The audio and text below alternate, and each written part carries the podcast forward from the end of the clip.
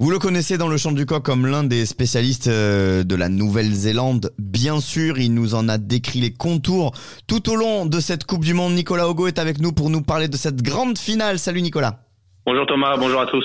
Alors Nicolas, tout simplement, comment est-ce que tu vois ce choc des titans entre la Nouvelle-Zélande et l'Afrique du Sud avec et on l'annonce, un élément qu'il va falloir de toute façon prendre en compte, la météo. Oui, effectivement, on attend de la pluie ce soir au Stade de France. Euh, ça ne fait plus aucun doute que il y aura de la pluie à partir de 18h euh, sur la région parisienne et ça va s'accentuer, en tout cas progresser pendant la soirée. Donc à 21h au coup d'envoi, il devrait vraiment y avoir de la pluie sur le Stade de France et effectivement, euh, c'est une donnée importante de cette finale. On dit que souvent les finales se jouent sur la force des avants, et ben là effectivement, euh, si les trois quarts ont du mal à s'exprimer avec la pluie, ça risque d'être encore plus le cas ce soir au Stade de France. Donc euh, une véritable empoignade qui ne sera pas pour les poules mouillées.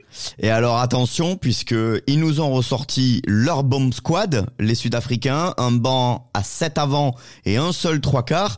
Est-ce qu'on peut pousser le vice jusqu'à dire qu'ils avaient plus ou moins prévu ça et qu'ils ont décidé la composition de ce banc en conséquence? Ah, je vais même aller plus loin que toi. C'est même plus le bomb squad. Ils appellent ça le, le nuke squad pour dire euh, la bombe nucléaire. Donc euh, c'est pour ça qu'ils l'ont sorti à 7-1.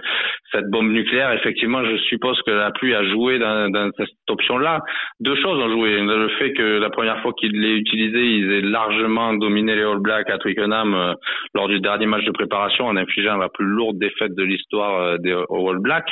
Et puis effectivement, la pluie a été une donnée importante et effectivement, euh, si euh, cette finale ressemble par exemple à la demi-finale face aux Anglais, où, on a vu de nombreux trois quarts ne pas toucher le ballon, euh, notamment Jesse Creel derrière le trois quarts centre sud-africain n'a pas eu un seul ballon à négocier, et même en face, Marchant, le trois quarts centre anglais, a eu qu'un ou deux ballons à négocier.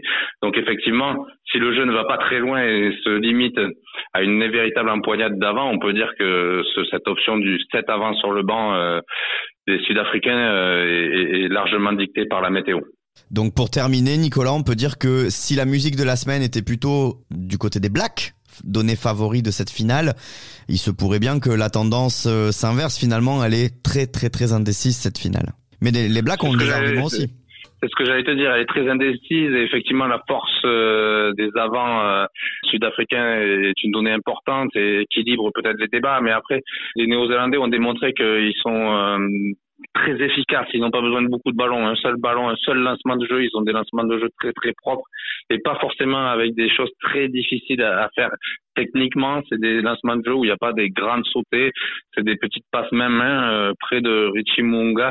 Mais restez bien devant l'écran parce que ça va être assez exceptionnel, notamment euh, la confrontation des deuxièmes lignes de chaque côté. Alors même s'il y a de la pluie, qu'il n'y aura pas de grandes envolées, on va avoir du grand spectacle avec euh, six deuxièmes lignes sur la pelouse qui sont des monstres de ce jeu et qui vont s'opposer ça va être exceptionnel. Même sous la pluie, ça peut passer sur un éclair. En tout cas, les, les All Blacks peuvent toujours frapper et frapper fort.